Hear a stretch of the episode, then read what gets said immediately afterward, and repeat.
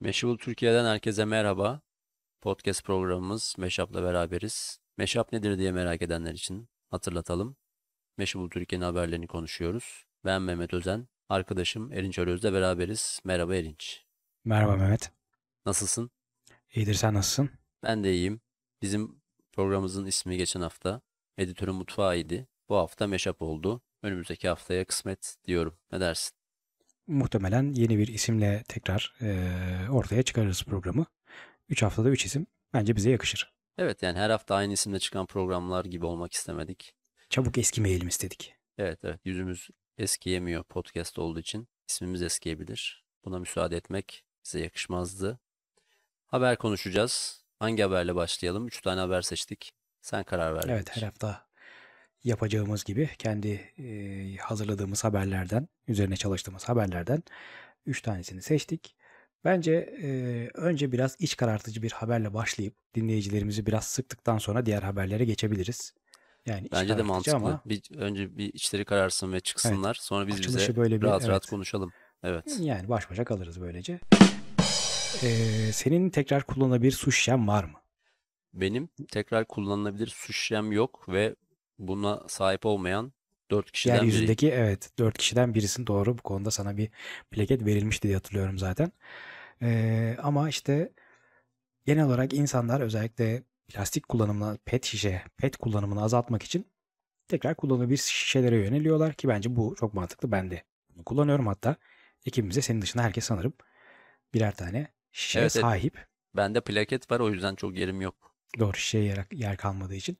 Evet. Hasılı bilim insanları da demişler ki yani bu 4 kişi dışında herkes kullanıyor. Bunların bir numarası var mı? Bunların bir sorunu, sıkıntısı var mı diye bir incelemeye girişmişler. Ve evet, bu tekrar kullanılabilir su şişelerinde bir sıkıntı maalesef mevcut. Bu da bu şişelerin bir bakteri yuvası sıkıntısı. Bu bilim insanları aynı bilim insanları mı? Palyaçodan korkuyor muyuz? Su merak edenler mi yoksa? Yani benim can sıkıntısı. Yine canı sıkılmış olan bilim insanları. Birleşik Devletler'de, yani Amerika Birleşik Devletleri'nde Su Kalitesi Derneği üyeleri ve su arıtma uzmanlarından oluşan bir ekip bu. Diğerleri zaten yanılmıyorsam Galler'deydi. Biraz uzaklar. Ama sanırım hayata bakış açıları aynı. Evet. Burada şişe var. Bunlar niye? Bakalım bu şişelere. Boş boş niye duruyor demişler. Bu şişeler demişler. Evet. Sonra da madem BPA'sı yok bunlar temizdir. Bir içlerine bakalım demişler ve bunları ne yazık ki teste almışlar. İçlerindeki bakteri kolonilerini ölçmek için ve ortalama bir hesapla çıkarmışlar. Bir şişede 20.8 milyon koloni oluşturucu bakteri varmış. Yani bu sayı, tabii ki bunu bir şeylerle kıyaslamamız lazım. İşte ay ne kadar kötü, ne kadar korkunç diyebilmek için. Bu da en standart karşılaştırma birimimiz olan bu tür temizlik ölçütlerini bir klozet kapağından 40 bin kat fazla bakteri varmış bu şişelerde. Sanırım bu bütün her yerde, değil mi? Bütün laboratuvarlarda bir klozet kapağı var. Evet. Ve hani aynı klozet kapağı da olabilir tabii. Değil mi? Şey gibi. Yani tek borcam olması gibi bütün dünyada. Aynı borcamın sürekli klozet kapağı gibi var ve hemen karşılaştıralım bakterileri. Hemen. Çünkü yani bir birim, yani nasıl Amerika yard gibi birimleri var. Bu da temizlik anlamında klozet kapağı birimi olsa gerek. Bir de şu var değil mi, yani sürekli onunla karşılaştırılıyor. İşte telefonunuzun ekranı tuvaletten daha pis. İşte yok mutfak tezgahları tuvaletten daha. Acaba tuvalet mi temiz? Yani belki onu düşündü mü? Yani belki tuvalet temiz ve bu boşu boşuna yaftalıyoruz tuvaleti kirle. Evet. Özdeşleştiriyoruz hani. Bilgisayar fareniz tuvaletten daha pis. Kullandığınız kalem o kadar pis ki tuvalete girseniz daha iyi. Yani evet bir... Yani bu bakteri shaming, tuvalet üzerindeki negatif bakteri shaming tuvalete karşı evet var. Bir şekilde durmalı diye düşünüyorum. Bunu cancel'lamalıyız diye düşünüyorum ben de. Peki sonuç şimdi içtiğimiz suların o şişelerde haddinden fazla bakteri var. Evet. Bu da hatta herkesi çok ilgilendiriyor çünkü çok fazla insanın... Şöyle bir hadsizlik de yapmışlar. Hı-hı. O hadsizlikte de bir evcil hayvanın mama kabındaki bakterilerden 14 kat fazla bakteri bulunduğu yönündeymiş bu su şişelerimizde. Yani kedilerimiz bizden daha steril ortamda su içiyorlar. Evet, daha iyi su içiyorlar, evet. Bizden daha temiz. Hatta bilgisayar fareleri de var bu arada. Bilgisayar farelerinde 5 kat fazla bakteri varmış bu su şişelerinde. Yani aslında evet, gene ölçümler aynı. Klozet kapağı, bilgisayar faresi. Hı hı. İşte bir de cep telefonu. Cep telefonu ölçmek akıllarına gelmemiş herhalde. O sırada hepsininki şarjdaydı. Onu ölçememişler. Yani şöyle bir sıralama yapabilir miyiz evde? Kediler, fareler ve insanlar şeklinde değil mi? Hijyen sıralaması. Gerçekten bir baba esprisiyle insanların hayatına hayat kattık şu anda. Peki bunun bir de olumlu tarafı vardı. İstersen onu da söyleyelim de insanlar hani çıkmışken artık. Olumlu tarafı da bu bakterilerin aslında kaynağının zaten kendi ağzımız olduğu. O yüzden de endişelenmemiz gerekmediğini açıklıyor bilim insanları. Yani biz bunu yaptık. Bu kadar bakteri varmış ama merak etmeyin, o kadar bakteri sizin ağzınızda da var diyorlar ve işte araştırmayı yapan bilim insanlarından mikrobiyolog Dr. Simon Clark diyor ki su şişeleri zaten büyük ihtimalle insanların ağzından olan bakterilerle kirleniyor. Şimdiye kadar su şişesinden hasta olan kimseyi duymadım. Rahat olun demiş. Diyerek bu konuyu kapatabiliriz bence. Şimdilik şişelerimizi atmaya gerek yok yani. Şişeleri atmayalım ama sabunun suyla günlük bazda veya gün aşırı yıkayın demişler. Onu da hatırlatalım. Ondan ve sonraki haberimize geçiyorum. Geçelim bence. Sonraki haberimizde aslında uçuşla ilgili. Uçuş, yani uçak yolculuklarında ne yapıyoruz? Uçak yolculuklarında yapılan hareketlerin bir kuralı var mı? Veya yazılı olmayan kuralları var mı? Bir haberimizde biraz buna değindik. Çünkü uçak kalkmadan önce işte telefonuyla yüksek sesle konuşan insanlarla ilgili bir Washington Post'ta bir haber vardı. Biz de bunun üzerine birkaç tane kabin memuruyla Türkiye'de çalışan birkaç tane kabin memuruyla görüştük ve onların fikirlerini aldık. Sana döneyim Erinç. Sen ne düşünüyorsun bu uçuşta olan yazılı olmayan kurallar hakkında? Yani tabii ki uçak indiğinde alkışlamak dahil uyulması gereken pek çok kural var. Bu kısmı şakaydı. Koltuk yatırmaktan başlayabiliriz bence. Yani uçak koltuğunun yatabiliyor olması bence çok rahatsızlık verici bir durum. Çünkü mutlaka sizin önünüzdeki yolcu o koltuğu yatıracak ve o koltuk sizin kucağınıza yerleşecek. O sırada bilgisayar açmış olmanız, orada bir şey izlemeye çalışıyor olmanız ya da bir şey yiyor olmanız, sizin önünüzdeki tablonun açık olması insanların koltuğunu yatırmasına engel olmuyor. Bence ilk uyulması gereken kural, ki bence bu bir nezaket kuralı, koltuğun çok fazla yatırılmaması. Hadi illaki yatıracaksanız en azından kucağınız müsaitse ben geleyim mi gibi bir diyaloğa girmek. Bir arkaya dönüp ya ben yatırıyorum müsait misiniz falan gibi bir şey söylemek lazım. Hele ki uzun uçuşlarda bunu sormadan yapmak arkadaki yolcuyu cenneti garantilerken koltuğu yatıran içinse oldukça sıkıntılı, bir uzun vadeli gelecek anlamına gelir bence. Bir de hani böyle çoğu yurt içi uçuş zaten hani bir saat civarında sürüyor. Hani bir saatte o kadar yatmaya, uyumaya ihtiyacı var mı? Evet, uzun yolculuklar, kabine o kadar sahiplenmek çok. Yani gece de kapsayan çok uzun saatler süren yolculuklar için tabii ki hani herkes zaten koltuğunu yatırıyor. O sıkıntı değil fazla ama evet dediğin gibi burada bir asgari bir nezaket beklemek mümkün. Enteresan bir şey söylemişler. Benim de bildiğim bir konu değildi bu. Konuştuğumuz kabin memurlarından biri. Biliyorsun tepemizde bir tane düğme var. Ben çok fazla kullanmayı sevmiyorum. Çünkü onunla bastığımızda gelen kabin memuru çok mutlu olmuyor hiçbir zaman. O çok mutlu bir şekilde geldiklerini hiç görmedim. Mutsuz geliyor. Mutsuz geliyorlar. Olabilir yani. Böyle yani bir zor gülümsemeyle, zorunlu bir gülümsemeyle geliyorlar. Meğer onun bir sebebi varmış. Gerçekten aslında o hostesleri, kabin memurlarını vesaire çağırmak için değil, acil durumlar için kullanılması gerekiyormuş. Ama bu bilgi bence yolcularda yok. Yolcular susadıkları zaman mesela. Evet, susadıkları zaman işte bir şey, o herhangi bir minik bir derdinde o düğmeyi kullanabileceklerini ve bunu hakları olduğunu kabin memurlarında, personelinde hemen koşa koşa gelmek zorunda olduğunu düşünüyor genelde. Ama böyle değilmiş. Buradan da iletelim. Hızın ayağı başkaymış. Yalnız o düğmeden hızlı trenlerde de var. Ve hızlı trenlerde de basınca gerçekten bir kabin memuru yanınıza geliyor. Demek onlara da bir gün hızlı trendeyken düğmeye basıp yanıma çağırıp sormayı planlıyorum bu soruyu. Acaba bu düğme sadece acil durumlarda kullanmak için mi diye. Sence de kendi içinde çelişkili bir davranış değil mi? Onu basıp işte çağırıp sormak. Hani tartışırız diye düşünüyorum orada ben. Hani daha kesin cevapları alabilmek için. Peki. Ya şöyle bir şey yaşadım geçenlerde. Yani Starbucks'tayım. Uçakta falan değilim. Gitmiyoruz ama o bir şeyin adabı aslında dediğin gibi her yerde çok fazla birbirinden ayrılmıyor. Bir beyefendi cep telefonundan NBA maçı izliyor ve kulaklıkla falan değil yani bayağı bangır bangır NBA maçı izliyor. Böyle 1 dakika geçti, 2 dakika geçti, 5 dakika geçti. Ben de o maçı çok erken kalkmış sabaha karşı maçı izlemiştim ve beyefendiye dedim ki yani ya siz bunu hani kulaklığa geçin veya ben size maçın sonucunu söyleyeceğim yani siz karar verin. Spoiler vereceğim. O da özür diledi ve kulaklığını taktı. Yani spoiler çok kuvvetli bir motivasyon olabiliyor. Ama sadece bu da değil. Yani bu çok ekstrem bir örnekti.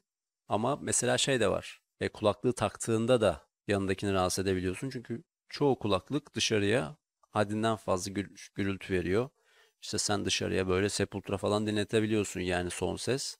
O yüzden herkes kendi kulaklığının sesini bence sessiz ortamda bir denemeli, test etmeli. Ki bir de bunun yanında kulaklık demişken hani sesle ilgili problemlerden bahsederken şeyi de dile getirmekte fayda var. Gene yanınızda tabii ki birlikte seyahat ediyoruz sonuçta.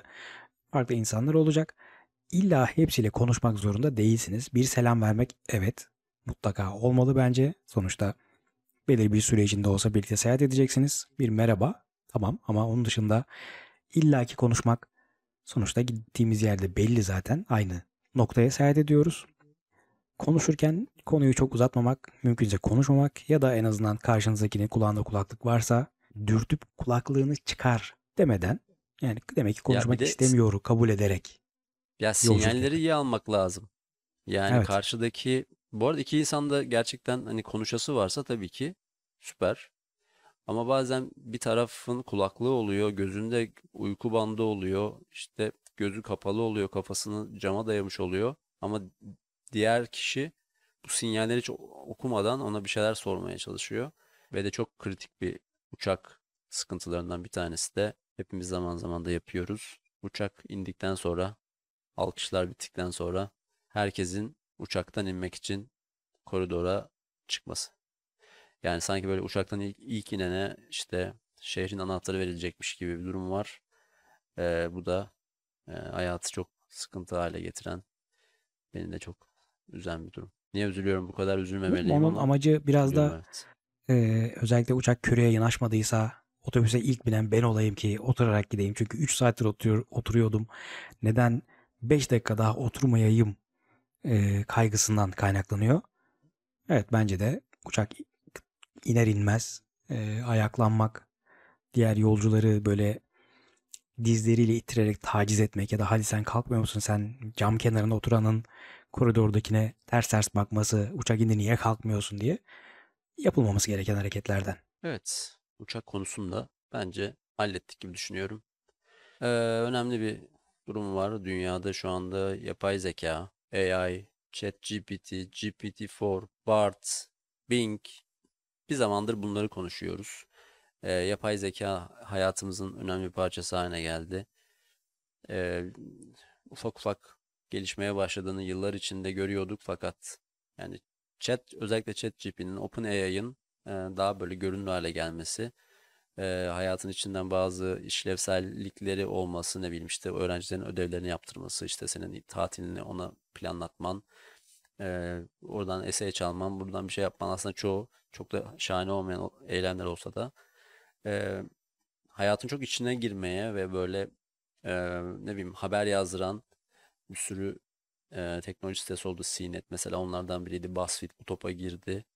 Ve yapay zeka haberleri de önemli bir şekilde bizim içeriğimizin bir parçası haline geldi. Şimdi bu bizim izleyicilerimiz, dinleyicilerimiz de yapay zeka ile ilgili haberleri zaten takip ediyorlardır ama biz bir tanesine yönleneceğiz. O da Bing ve Bard arasında bir karşılaştırma yaptık haberimizde. Kısaca söylemek gerekirse Bing, Microsoft'un yapay zeka tool'u. Bard da ya bu iş çok şey oldu, biz bu işin gerisinde kaldık, ne yapacağız diyen Google'ın geçen hafta çıkarttığı araç. Evet, Google'da biraz hani böyle alelacele bak bize de Bard var hem o da 4 harf falan deyip. O da B ile başlıyor deyip. Birbirine benzeyen araçlar. Biz haberimizde benzer görevleri hem Bing'e hem Bard'a verdik ve böyle bir yapay zeka derbisi haline getirdik.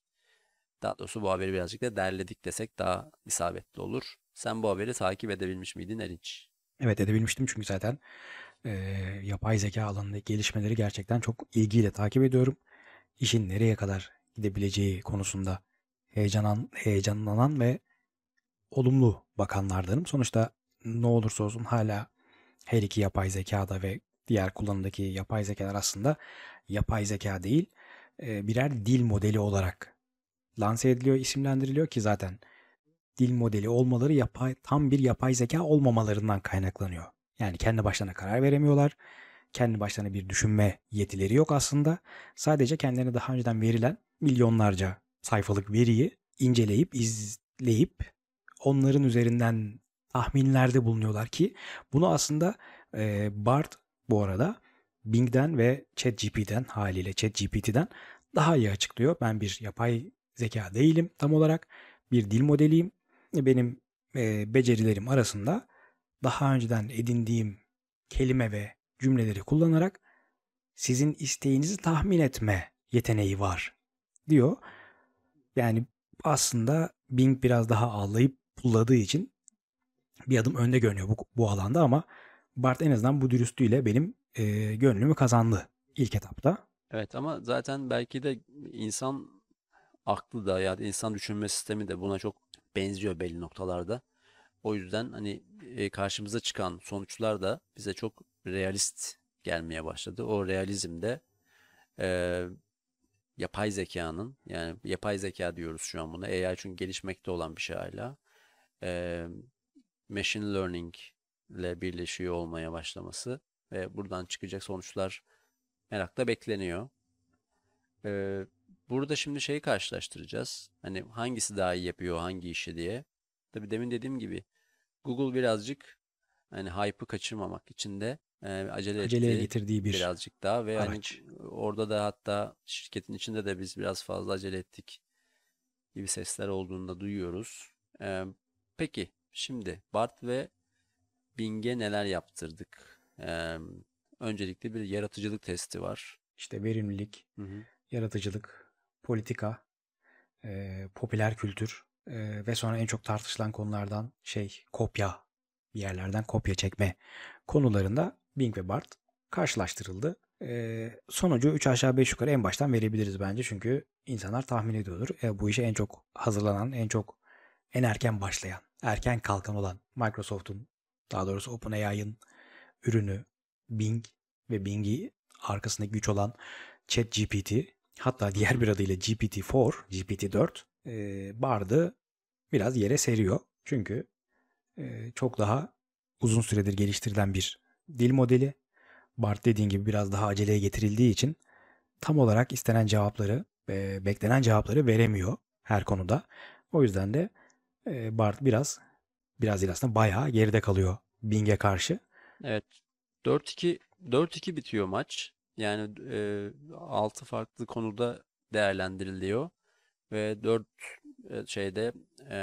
Bing daha önde bitiriyor. Bing dediğin gibi yani o birazcık hani zaman avantajı, birazcık daha önce girmenin avantajıyla bir adım önde gözüküyor.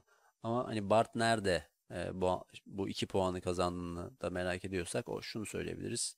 Aslında çok uzun bir dava dosya özetini veriyorlar ve Bard onu çok daha konunun özüne daha çok bağlı, daha ayrıntılı ve bağlamı içinde, kendi konteksti içinde değerlendirmeye başarmış. Ama çoğu alanda Bing'in daha olduğunu, baskın olduğunu, daha iyi sonuçlar verebildiğini gördük. Yani Bing nerede kaybettiğini zaten bunu yakından takip eden dinleyicilerimiz biliyorlar. İnsanlar onun iletişiminde böyle agresif cevapları oldu ve bu agresif cevaplar büyük tepki topladı. Ve ondan sonra hani Bing bu tarz ikili, yani provoke edildiğinde saldırgan şeyler söylemeye. Evet, biraz çabuk sinirleniyor Bing. İsminden kaynaklı olabilir. Evet, böyle saman alevi gibi böyle bir yapıp sonra hemen yapıyor. Tekrar toparlıyor. Sakinleşiyor. Ama bu da bir infiale sebep oldu. Çünkü biliyorsunuz hepimiz Skynet'ten bir şekilde çekiniyoruz. İşte ne olacak? Tabii sen Skynet'i bir yandan CV'ni gönderdin ama bir yandan da çekiniyoruz. Öyle bir durumumuz da var. Yani evet, sonuçta biz hepimiz, en azından ben Skynet'i çok seviyorum. Buradan tekrar dijital kayıtlara geçmesini istiyorum bunu. Merhaba Skynet, ben Erinç Ölöz. Çok seviyorum. İlgiyle seviyorum, evet. İzliyorum. Ya belki John Connor işte geldiğinde tekrar. Onu hiç sevmiyorum ben. Hiç yani. Skynet'e ilk verilen dijital ortamda verilen ilk CV olarak bir şekilde bu anda kayıtlara geçebilir. Öyle bir gerçeklik ben de bekliyorum. John Connor'ı sevmiyorsun, Skynet'i yani sonuçta artık şirketler insan kaynakları işlerini de yapay zekalara, dil modellerine bıraktığı için bence CV bırakmak için artık doğru zaman diye düşünüyorum. Düşünüyorsun. Peki. Yani yapay zeka ile ilgili eklemek istediğin bir şey var mı? Nereye gidiyor bu iş? Bill Gates'in geçenlerde bir öngörüleri oldu. İşte sağlık alanında özellikle angarya işleri çok halledebileceği veya insanların yapmaktan çok hoşlanmadığı ama çok el oyalayan angarya işler yine yapay zeka tarafından yapılabilir. İnsanlar daha yaratıcı yerlere yönelebilir. İşte ne bileyim fakirliği, yoksulluğu bir şekilde azaltacak bazı çözümler yapabilir. Daha insanların eşitlikçi bir hale gelmesini sağlayabilir. Ama ve lakin korkunç bir yani şey de olabilir, sonucu da olabilir ama getirdiği iyilikler bu riskleri dengeliyor gibi çok hızlıca özetleyeceğim bazı görüşleri oldu. Ben de kendisine katılıyorum. Yapay zekanın dünyamızı daha iyi bir yer haline getirmede çok faydası olacağını düşünüyorum. Zaten şimdiden sadece kopya diyebileceğimiz öğrencilerin ödevlerini hazırlatması gibi alanlar değil, insanların arama motoru yerine bazı şeyleri yapay zekalara sorması, yapay zekaları arama motoru olarak kullanması, bilgiye daha hızlı ulaşmalarını sağladığı için daha güvenilir kaynakları daha iyi değerlendirebilmeyi sağlayacak. Hani bu sadece neredeyse işin akademik yönü diyebilirim ama bunun dışında da sonuçta GPT 3.5'un ve daha öncekilerin açık kaynak kodlu olması yüzünden onları farklı cihazlara, farklı yazılımlara entegre edebiliyor olmanız, işte cep telefonlarını kullandığımız ve çok da akıllı olmayan Siri'yi mesela daha verimli kullanabilecek olmamız bu sayede bence önemli gelişmeler. Bizi anlayabilen bir sohbet robotu olması, evet. Ve komutlarımızı dinleyen. Biri Twitter'da şey yazmış Siri ile ilgili. Yani yıllardır Siri'yi annemizi aramaya ikna etmeye çalışıyoruz. Yani bir anda işte GPT'lerin hayata girip böyle daha akıllı şeyler yapıyor olması insanları büyüledi. Yani Siri'nin bir sihir katamaması sanırım onda da etkili oldu biraz. Ki muhtemelen Haziran ayında çıkacağı beklenen iOS 17'de Siri'ye de bir güncelleme gelebilir. Düşük bir ihtimal ama böyle bir ihtimal var. Sonuçta Apple'da aynı Google gibi yapay zeka treninin arkasında kalmak istemeyecektir. O yüzden Siri'de de az da olsa bir güncelleme bence mümkün gibi görünüyor. Bu yapay zeka ile ilgili hani kötü senaryolar var, işte ele geçirecekler, güç sahibi olacaklar, kendileri düşünmeye başlayacaklar gibi düşünceler, korkular, endişeler, kaygılar hepimizde var. Sen yine CV'nden ötürü sende o kaygılar belki birazcık daha derinlerde ama ve lakin şimdi insana baktığımız zaman, insanın kendi doğasına baktığımız zaman işte yönetici pozisyonda olan kişilerin, CEO'ların birçoğunun işte daha empati duygularının biraz köreldiği bilimsel bir gerçek. Bu hep söylenen bir şey. Yani o kararları verirken empatiden ve birazcık da vicdandan uzaklaşmak gerekiyor. Yani sosyopati şeyleri görülüyor hep diye söylenen şeyler. Bu bazen yani ülke yöneticileri vesaire de içinde genellenen bir kavram. O yüzden hani belki yapay zekanın da bir şans bulması, belki tamamen rasyonel şeylerle tramvay sorunlarıyla karşılaştıklarında belki insandan daha kötü olmaz. Ne diyorsun? Yani sonuçta dediğim gibi şu anda kullandığınız modeller aslında gerçek birer yapay zeka.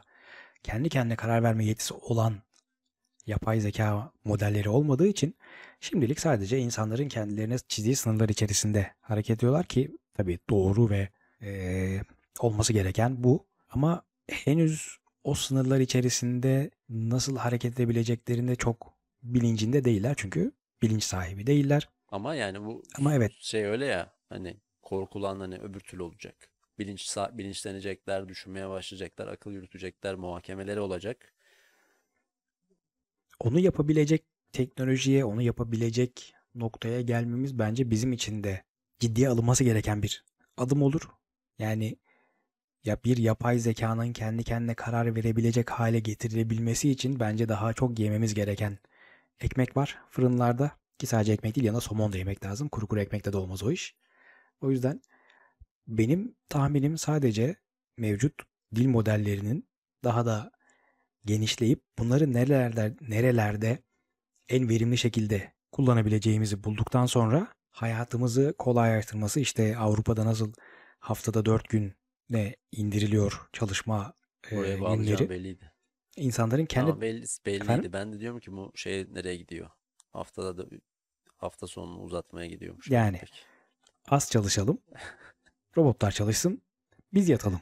Yani Wall-E gibi bir dünyada neden olmuyor? Wall-E'nin gerçi bu dünya değil de bu bir gemiydi ama kilo almamak şartıyla biz de bunu yaşayabiliriz. Robotlar bunun için var. Evet, bir de yani yöneteceklerse de yani oraya noktaya gelecek. Bir de onlar bir de onları deneyelim noktasındayım. Bir de yani yönetsin. Aynısını uzaylı Skynet'e. Uzaylı dostlarımız için de düşünüyorum. Hani onlar gelirlerse bir de onları deneyelim noktasına. Bir turda onlar dönsün. Onları deneyelim. Ne olur ki yani sonuçta diyorum. O zaman Mashup'ın bu bölümünün sonuna geldik diyebiliriz. Şimdilik Mashup'ın. Teşekkür ediyorum Erinç. Ben teşekkür ederim. Bir sonraki bölümde görüşmek üzere. Hoşçakalın. İyi akşamlar, iyi geceler, iyi akşamlar, günaydın ve günaydın. Tünaydın. Sevgiler.